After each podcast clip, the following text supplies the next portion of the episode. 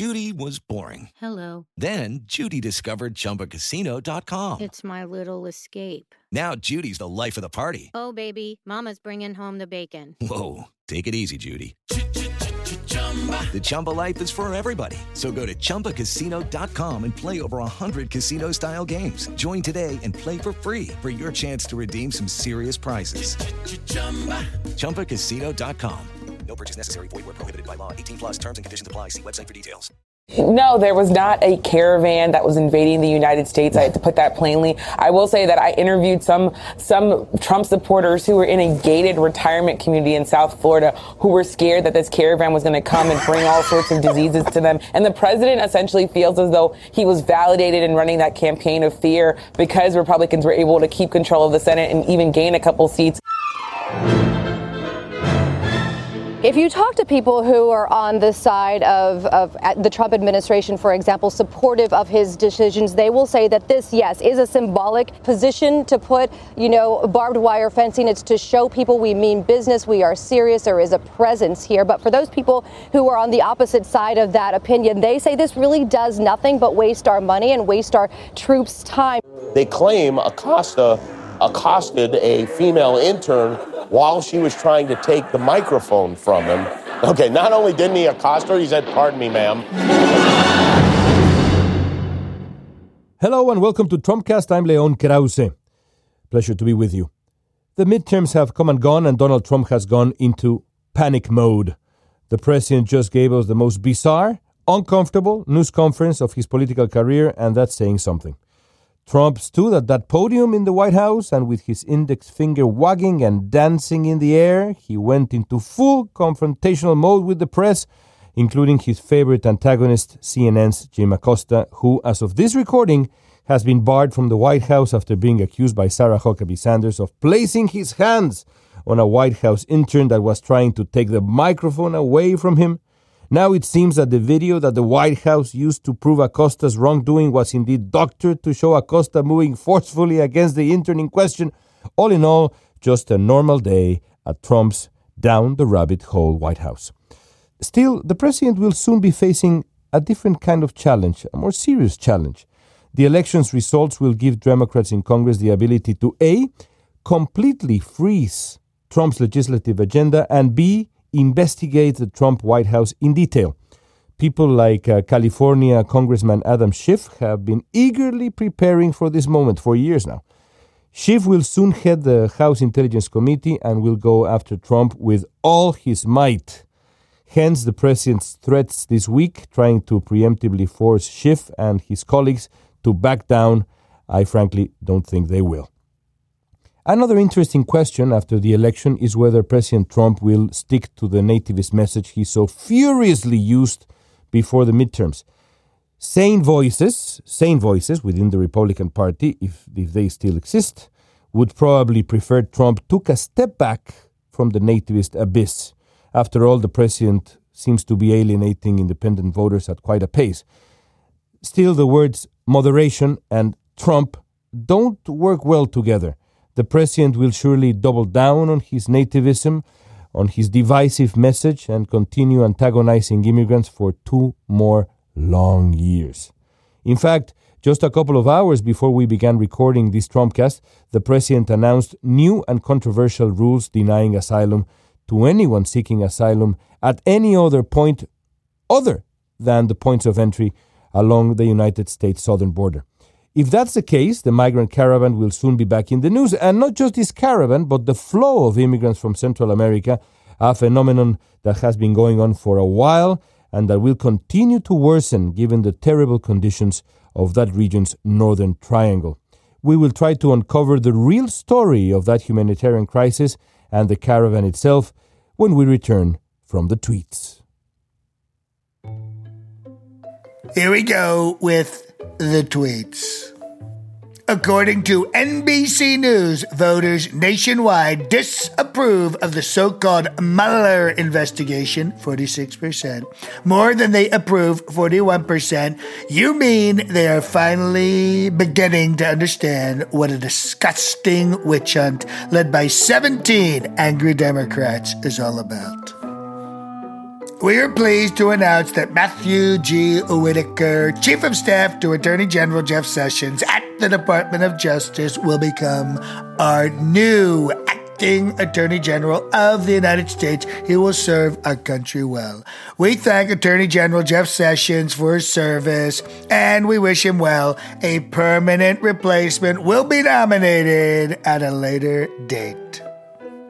In all fairness, Nancy Pelosi deserves to be chosen Speaker of the House by the Democrats. If they give her a hard time, perhaps we will add some Republican votes. She has earned this great honor.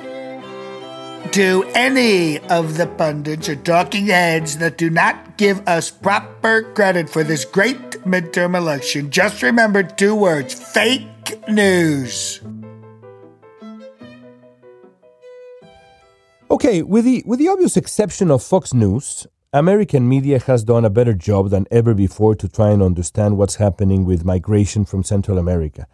Still, I, think there are many sides of that story that, given its complexity, simply haven't been told or explained well enough. Our guest today knows the caravan story like very few journalists out there, and even had the privilege, quote unquote, of having one of her tweets from the Mexican border used by President Trump himself, which is a dubious honor to say the least. Karla Zabludovsky is the Mexico Bureau Chief and Latin American correspondent for BuzzFeed News. Karla, welcome. Pleasure to have you with us. Thank you, Leon. Thank you for having me. So, so the caravan originated in Central America's northern triangle, specifically this one, at least in Honduras. L- let us uh, set the scene first. What's been happening in Honduras in the last few years that so many people want to leave?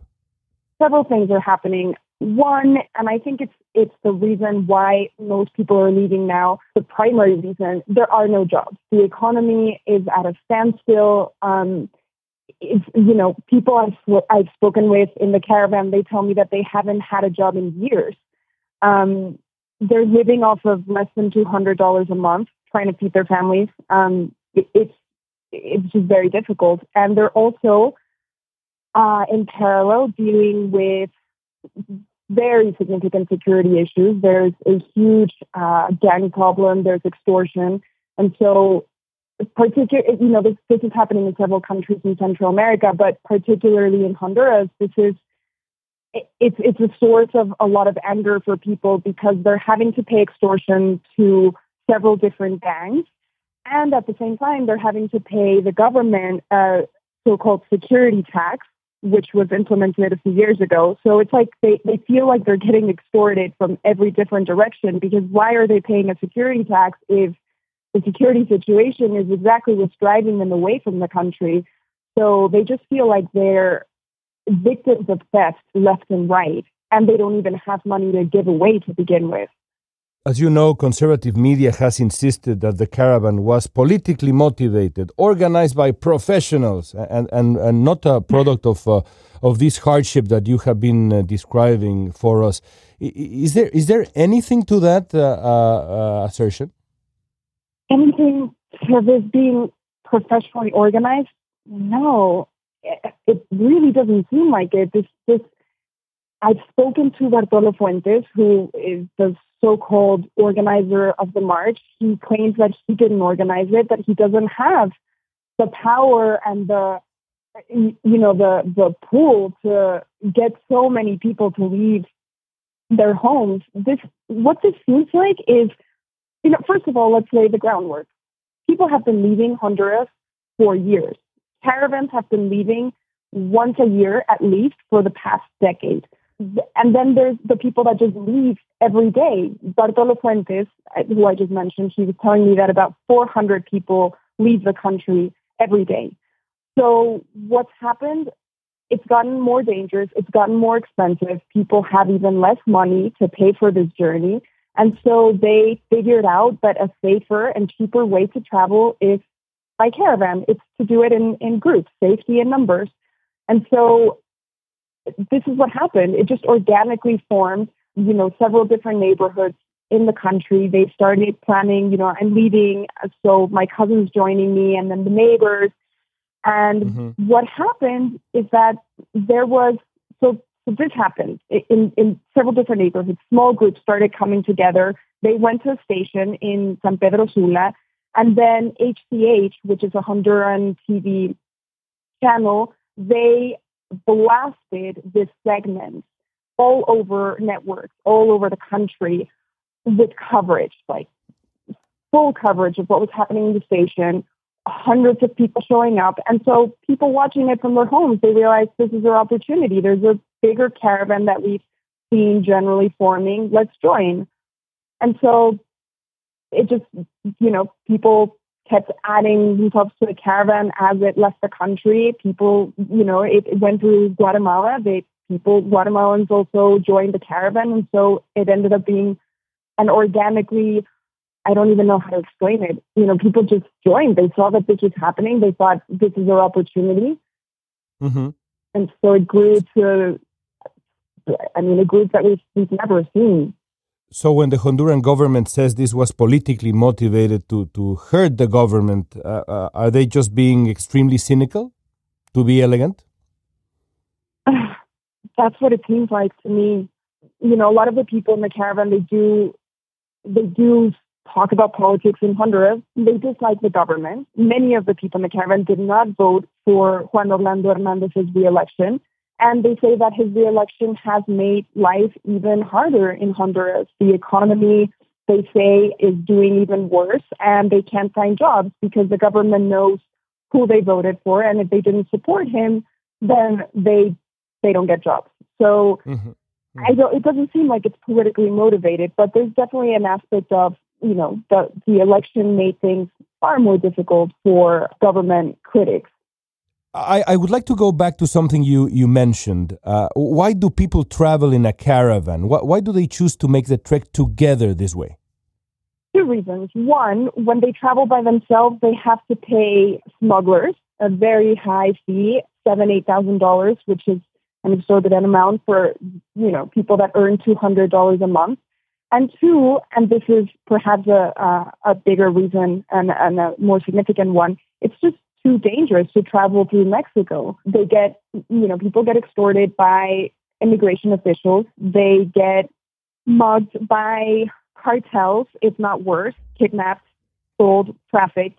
Uh, the women get raped, and it's it's just a lot more dangerous to to take. You know, if you're traveling by yourself, as a migrant in Mexico, you take the train, mm-hmm. and that has risks of it of its own. You know, a lot of people have fallen from the train because they they get on as it's you know not when it stopped because that's yeah. But by the way, Karla, w- when you say you take the train, that uh, for someone in New York that might sound uh, cool, but right. when you say you take the train, you you're referring to to that horrible thing we we we, we call la bestia, right?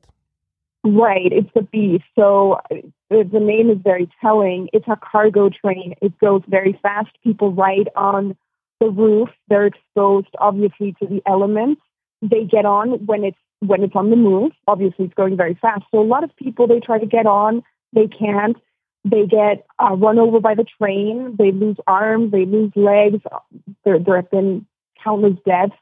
So yeah, this is if if you're listening to this from New York, this is uh, this is not a, the kind of train that you're probably imagining. exactly, it's not the the the, the two express downtown. Uh, so one of the very few things that Donald Trump likes about Mexico, and he said as much uh, repeatedly, is the country's immigration policies, and and we could see why mm-hmm. just just now Mexico uh, uh, showed how how the country mistreats Central American refugees. This has been going on for a while, by the way. It didn't start with with the caravan. Now it's more visible because media has been covering the caravan, but this has been going on for years. You know the situation quite well. How badly does the Mexican government treat these Central American migrants? Of course, Trump likes the Mexican immigration policy because we're doing, Mexico is doing the U.S.'s dirty job, basically. So the U.S. outsourced its immigration problem to Mexico in 2014 when there was that big wave of undocumented minors crossing the U.S. border. So when that happened, Obama put a lot of pressure on the Mexican government, and we they came up with a program called Plan Frontera Sur. So what that meant is that they were going to clamp down on illegal crossings obviously in the border between Mexico and Guatemala, but also across the country. And so what that meant is that the number of migrants, of Central American migrants primarily, that were detained and deported just rose a, a really significant amount. And so there were checkpoints that were put all across the migrant trail, the different uh, routes that migrants take, and it made the journey a lot more difficult and it made it a lot more dangerous because migrants had to try to dodge these checkpoints. They had to go, uh, you know, different routes that were even more dangerous. They had to go with, uh, you know, they were trying to do it alone to make it a little bit cheaper and to make it less dangerous. They had to go with a smuggler because smugglers were the ones that knew where the checkpoints were. So they just made a journey that was already incredibly difficult. They mm-hmm. made it murderous. They made it a Hello, it is Ryan, and I was on a flight the other day playing one of my favorite social spin slot games on chumbacasino.com. I looked over at the person sitting next to me, and you know what they were doing? They were also playing Chumba Casino. Coincidence? I think not. Everybody's loving having fun with it. Chumba Casino is home to hundreds of casino style games that you can play for free anytime, anywhere, even at 30,000 feet. So sign up now at chumbacasino.com to claim your free welcome bonus. That's chumbacasino.com and live the Chumba life. No purchase necessary. VGW Group. Void were prohibited by law. See terms and conditions. 18 plus. killer journey. What was it like to be there? Let me ask you about your personal experience with the caravan.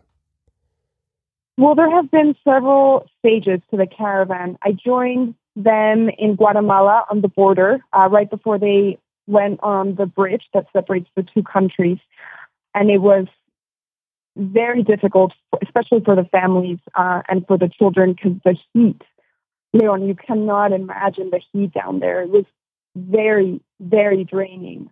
They were getting food, uh, just handouts from people. No one had any money in them. I, I asked so many migrants, how much money do you have in your pockets? And they would literally shake them out. They had no money. So they, they were living off of handouts from strangers, walking endlessly. I mean, they, they, they got just a few rides. They mostly walked from home, from Honduras. So when they got to the Mexican border, they were already really worn down. And then they get to the bridge and it's a scene of mayhem. The Mexican government reinforced the gates the morning that, that the, the caravan arrived at the gate. They shut the gate down. And so it, it was very frustrating for many. There were obviously, you know, you're always going to have bad apples in any group, and there were some people at the front of the group that were provoking. And so the government, the Mexican police reacted with tear gas, which was really upsetting for many of the migrants because it was the, the children and the women that were at the front. So they were the ones that got sprayed with tear gas. And then from there, it's just been a very, very treacherous journey. They had to cross on small little tires. They had to cross the, the river separating Mexico and Guatemala because the, the Mexican government wouldn't open the gates. It was just a trickle of people. So a lot of these people they don't know how to swim and they're carrying small children. They had to cross the river which is really frightening. And ever since then they've been walking 40 50 miles a day in really really difficult heat. And covering it has been very challenging. I mean it's it's almost upsetting to talk about the challenges that my colleagues and i face because it's nothing compared to what the migrants are dealing with but it's, it just i can't underscore how draining that heat was. Everyone has been getting sick. I think you can hear it in my voice too. I also have a cold. You know, it's moving in a very tight group, tightly packed in very difficult conditions. No one is getting proper food, mm-hmm. proper nourishment, proper sleep. It's just been very difficult, very challenging. Uh, just for the record, Karla, did you meet any Middle Eastern looking men with devious intentions in the caravan? No, I didn't. Uh, I didn't, and I asked migrants all around if they had seen any Middle Easterners around them, and no one had. And several of them said, you know, we all somehow know each other. You know, Honduras is a small country. Obviously, Guatemalans have joined, Salvadorans have joined since, but when Trump made this allegation early on, um, it was still a caravan mostly of Hondurans, and they said, you know, it's, it's, a small country. We if we don't know the person next to us, then our uncle knows their sister, who knows their friend, who's a neighbor. So mm. they would know, and uh, they were really shocked about this accusation. The caravan is now in Mexico City, many of them inside a stadium. Does it seem to you that the political news cycle uh, has had any effect on, on the caravan? Are, are, they aware of the way the caravan has been covered? Uh, are they aware of the news cycle uh, in America? A little bit. The news really it, it trickles uh, to the migrants in the caravan very slowly. Uh, the way that they hear about the news is mostly through Facebook, and it's a big hassle for them to charge their phones. Obviously, uh, it's not like the stadium where their ad has five thousand outlets. Um, so they they hear only a little bit. I I went over to the stadium yesterday and I asked a bunch of migrants if they had heard about the elections. One of them said, uh, "Yeah, I think it was a presidential election and Trump lost." So that kind of gives you a sense of how much they, they're, they're not aware. And um, you know, I, I think um, none of them seem to to really understand the the significance of the election. They they didn't they don't really understand that it was you know congressional seats that you know it, it, was the Republican grasp on on Congress that was on the line here, and they don't really seem to care. You know, when you ask them, they they what they're trying to do is survive on a daily basis here on the road.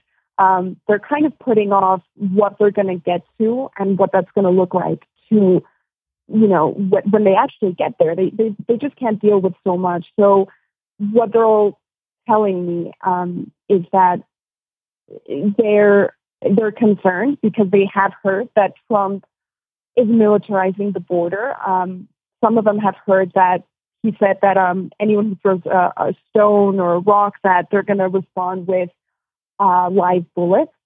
But they they say you know he's probably they're you have to you have to remember Leon that they're very very religious people. Um, they carry their faith very close to their heart. So when you ask them about Trump, what he said, and how he plans to read them or his administration, they say, you know, his heart is going to be touched. We're certain that he's going to realize that we're the people, that we will not throw stones, that all we want is to just provide a better life for children and get jobs and send money back home. Um, mm-hmm. And they, they're they're pretty certain that his, you know he's going to be moved by that. Well, uh, that's that seems unlikely, especially now. A few hours before we began recording this Trumpcast, President Trump claimed, as you know, broad new authority to deny asylum to immigrants entering the United States illegally. That means those who, who do not request asylum at the country's already overrun points of entry. This will be challenged at the courts, uh, as we know, but this will create a bottleneck effect in Mexico, Karla, and it will certainly complicate the crisis not only for the United States and for Central America, but for Mexico now. Yeah, so one thing I want to note about that is a lot of these migrants, they don't plan on entering illegally. They plan on turning themselves in at official border crossings. So that's one thing. But yeah, this would definitely create a pretty significant challenge to the Mexican government. You know, we saw that with uh, Haitians and Cubans who were stuck in Tijuana and other border towns, really overwhelming services in these cities and towns across the border. And that's maybe what we're going to see. Um, even though the, the Mexican government has been under a lot of pressure from Trump and they came out, I think it was last week, with this offer of temporary jobs but but it's going to be a crisis. It's inevitable because you can offer temporary jobs, but this is one caravan, Leon. We're talking about four caravans that have been, I believe it's three caravans that are in, in the country right now. There are others that there are reports that are forming in Central America. It's not just one caravan. And if they're not able to enter the U.S. and they stay in Mexico, these are thousands and thousands and thousands of people that Mexico will have to provide for in a way, provide jobs. And it's going to be a very big challenge for the incoming administration. And to be fair, one should say that in Mexican social media as well, when the caravan uh, crisis uh, exploded, we saw actually quite a horrible reaction. I, I remember tweeting myself some of the quotes that I got from people on Twitter that they they reminded me very much of the reactions I have seen in America that are uh, more nativist driven. So in Mexico, we have also seen that reaction to the caravan, and that also seems concerning. Yeah, and you raise a really, really good point. Mexicans are so Mexicans are very racist, especially towards their Central American brothers and neighbors. Um, you know, and that, that's always been something worth noting. You know, Mexicans demand better treatment for Mexican migrants in the U.S., but we treat Central Americans far worse than the U.S. treats Mexicans. And you're right, there have been horrible reactions on Twitter um, after I posted something about the Mexican caravan arriving at the stadium in Mexico City. One Twitter user said something about he tweeted something about putting a bomb at the stadium. And these these I, I think that they're still isolated cases. I don't think that this is a generalized and public attitude, but it, it's still out there. And those few comments that you see, they're very aggressive and they're very destructive. And it's going to be interesting um, and scary to see if, if they're the start of a trend, if these migrant caravans keep coming, if these voices keep growing. For the, the Republicans, going back to the United States for a second, the, the, the caravan was supposed to be big news. For days on end before the election, it seemed to be the, the only news actually on conservative media. Uh, lie after lie, exaggeration after exaggeration were widely broadcast. Now, a few days after the, the elections, the, the issue has practically disappeared from major ma- media news tickers. What do you think about the way American media has covered the story, especially especially conservative media? I didn't see any reporters from conservative media down with on the ground with the caravan. I didn't see anyone from Fox or Breitbart, but they were certainly giving the caravan a lot of airtime. So I think it's important to divide who we're talking about. The American media uh, is one thing, and then I think given uh, the current atmosphere, conservative media is another. So I agree. if they yeah if they stopped covering it i can't say much about it uh, they they were never covering it on the ground to begin with so So they weren't covering it. They weren't they weren't being journalists, right? They were just being pundits or propagandists. That's my word. You you you don't have to use it. yeah i mean i agree you know how how can you they, they they didn't have anyone on the ground they were reporting live and they were totally unsourced. And it was just grabbing information that was out there and twisting it adding manipulating.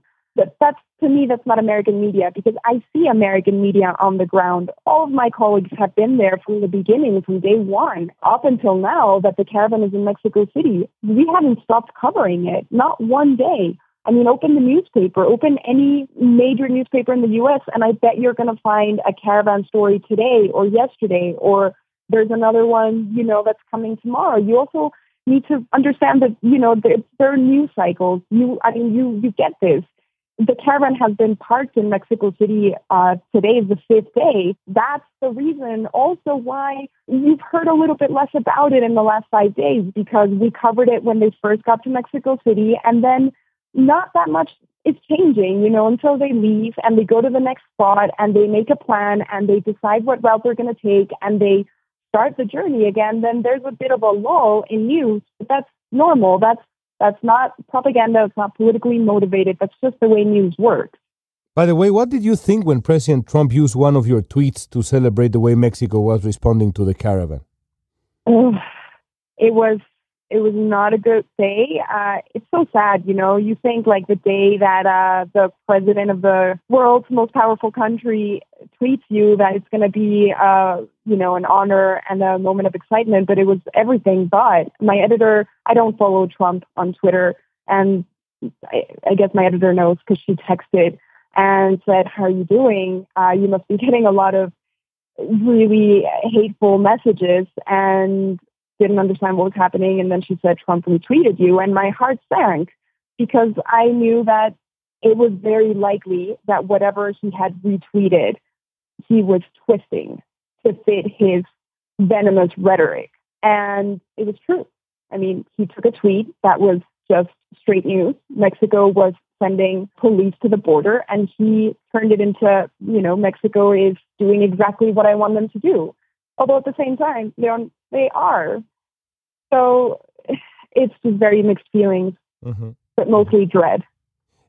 I, I completely understand. I, I know it's an impossible question, but from your experience, what would it take to fix this crisis? And I'm not only referring to the migration crisis, I am thinking of the crisis in Central America. Do you think like a, a, a Marshall Plan for Central America could fix this? More aid to the region? I know it's an impossible question, but what's your take? I don't know that it's more aid. I think it's auditing the aid that the region is already receiving. The U.S. sends Central America millions and millions and millions of dollars every year to fight corruption, to fight crime. But how is that money being used? And what are the results? I think that really needs to be the emphasis on figuring out if this is being put to good use. There was, I can't remember who tweeted this, but there was a video of one of the, the men in the migrant caravan. The interviewer asked him, you know, Trump threatens to take away aid to Honduras. What do you think? And he laughed and he said, I don't care. The only person that's going to be affected is President Juan Orlando Hernandez because he mm. steals all that money. So what should the U.S. and Mexico do? I think definitely not take aid away, but audit how it's being used. And I think finance more initiatives like I don't know if you've heard of CICIG in in Guatemala. It's a UN-backed corruption fighting yes. initiative. That's had really really great results. Uh, there was a similar effort in Honduras, but it wasn't, you know, it was, it was a half-hearted effort. So what needs to happen? Money needs to flow into the region, but it needs to be audited, and the countries that are giving this aid need to be monitoring what the results are. Lastly, Karla, could you name one thing, one thing that you would like people in America to understand about Central American migrants and this caravan specifically? One thing. Oof, that's a tough one. Okay, they're not leaving their countries because they want to. None of them want to be walking up through several countries in really inhospitable conditions. They're leaving and they're here and they're trying to get to the US because they can't be home because there are no jobs and they're fleeing for their safety. Yesterday, I met a woman carrying a month old baby in her arms. She left when her baby was 19 days old. You could see the baby's toes and they were still wrinkled, like, you know, when, when you come out of a bath, it's because she's so, the baby was, you don't leave your country carrying a 19 day old baby for fun. And because you think that it's just all going to be roses on the way to, to your destination. And when you get to your destination, you know it's going to be hard, but staying is no longer an option. Karla, thank you for the conversation and congratulations for what you've been doing covering the caravan for all of us. Thank you again. Thank you, Leon, for having me. Un abrazo. And that's the show for today. What do you think? Let us know, please, on social media, on Twitter I'm at Leon Krauze, L E O N K R A U Z E, and the show is always at Real Trumpcast. Our show today was produced by Melissa Kaplan with help from Mario Ochoa and AC Valdez. John DiDomenico is our voice of Donald Trump. Find him at, at JohnnyD23 on Twitter. And I'm Leon Krauze. Thanks again for listening to Trumpcast. Is Ryan here, and I have a question for you. What do you do when you win? Like, are you a fist pumper? A woohooer, a hand clapper, a high fiver. I kind of like the high five, but if you want to hone in on those winning moves, check out Chumba Casino. At ChumbaCasino.com, choose from hundreds of social casino style games for your chance to redeem serious cash prizes. There are new game releases weekly, plus free daily bonuses. So don't wait. Start having the most fun ever at ChumbaCasino.com. No purchase necessary. VGW. Void were prohibited by law. See terms and conditions. 18 plus.